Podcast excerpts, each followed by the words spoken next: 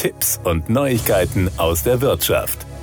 Jobtickets sind bei Angestellten vor allem in Großstädten sehr begehrt. Das liegt daran, dass hier das ÖPNV-Netz üblicherweise gut ausgebaut ist und Jobtickets unter bestimmten Voraussetzungen steuerfrei sind. Steuerfreiheit tritt zum Beispiel ein, wenn das Jobticket zusätzlich zum ohnehin geschuldeten Arbeitslohn oder im Rahmen einer Entgeltumwandlung bis zur Höchstgrenze von maximal 50 Euro pro Monat gewährt wird. Das auf Initiative der Bundesregierung zum 1. Juni eingeführte, zeitlich begrenzte 9-Euro-Ticket wirft im Hinblick auf vorhandene Jobticket-Abonnements bei Unternehmen und Angestellten zahlreiche praktische Fragen bezüglich der Besteuerung auf. Die Lohnsteuerhilfe Bayern bezieht sich unter anderem auf ein aktuelles Schreiben des Bundesfinanzministeriums und erläutert die unterschiedlichen arbeitsvertraglichen Konstellationen. Oftmals kaufen Beschäftigte ihr Ticket für die Fahrten zur Arbeit selbst und erhalten dafür von ihren Vorgesetzten einen Zuschuss oder die gesamten Kosten ersetzt. Jobtickets sind steuerfrei, wenn sie zusätzlich zum ohnehin vereinbarten Lohn als Barzuschuss bis zur Höhe der angefallenen Kosten gewährt werden. Für den Arbeitgeber bietet es sich hier an, den Mitarbeitenden nur die tatsächlichen Kosten in Höhe der 9 Euro zu ersetzen. Das Unternehmen reduziert also seine Zahlungen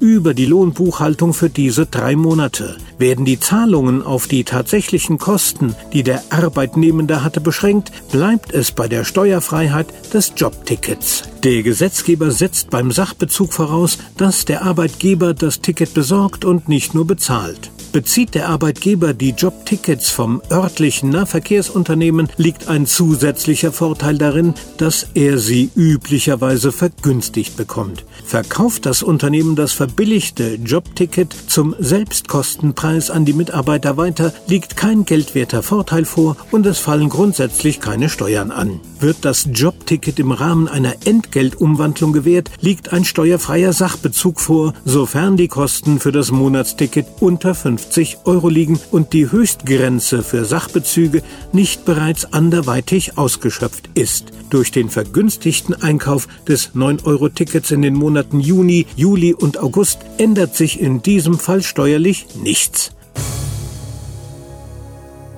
Das waren Tipps und Neuigkeiten aus der Wirtschaft.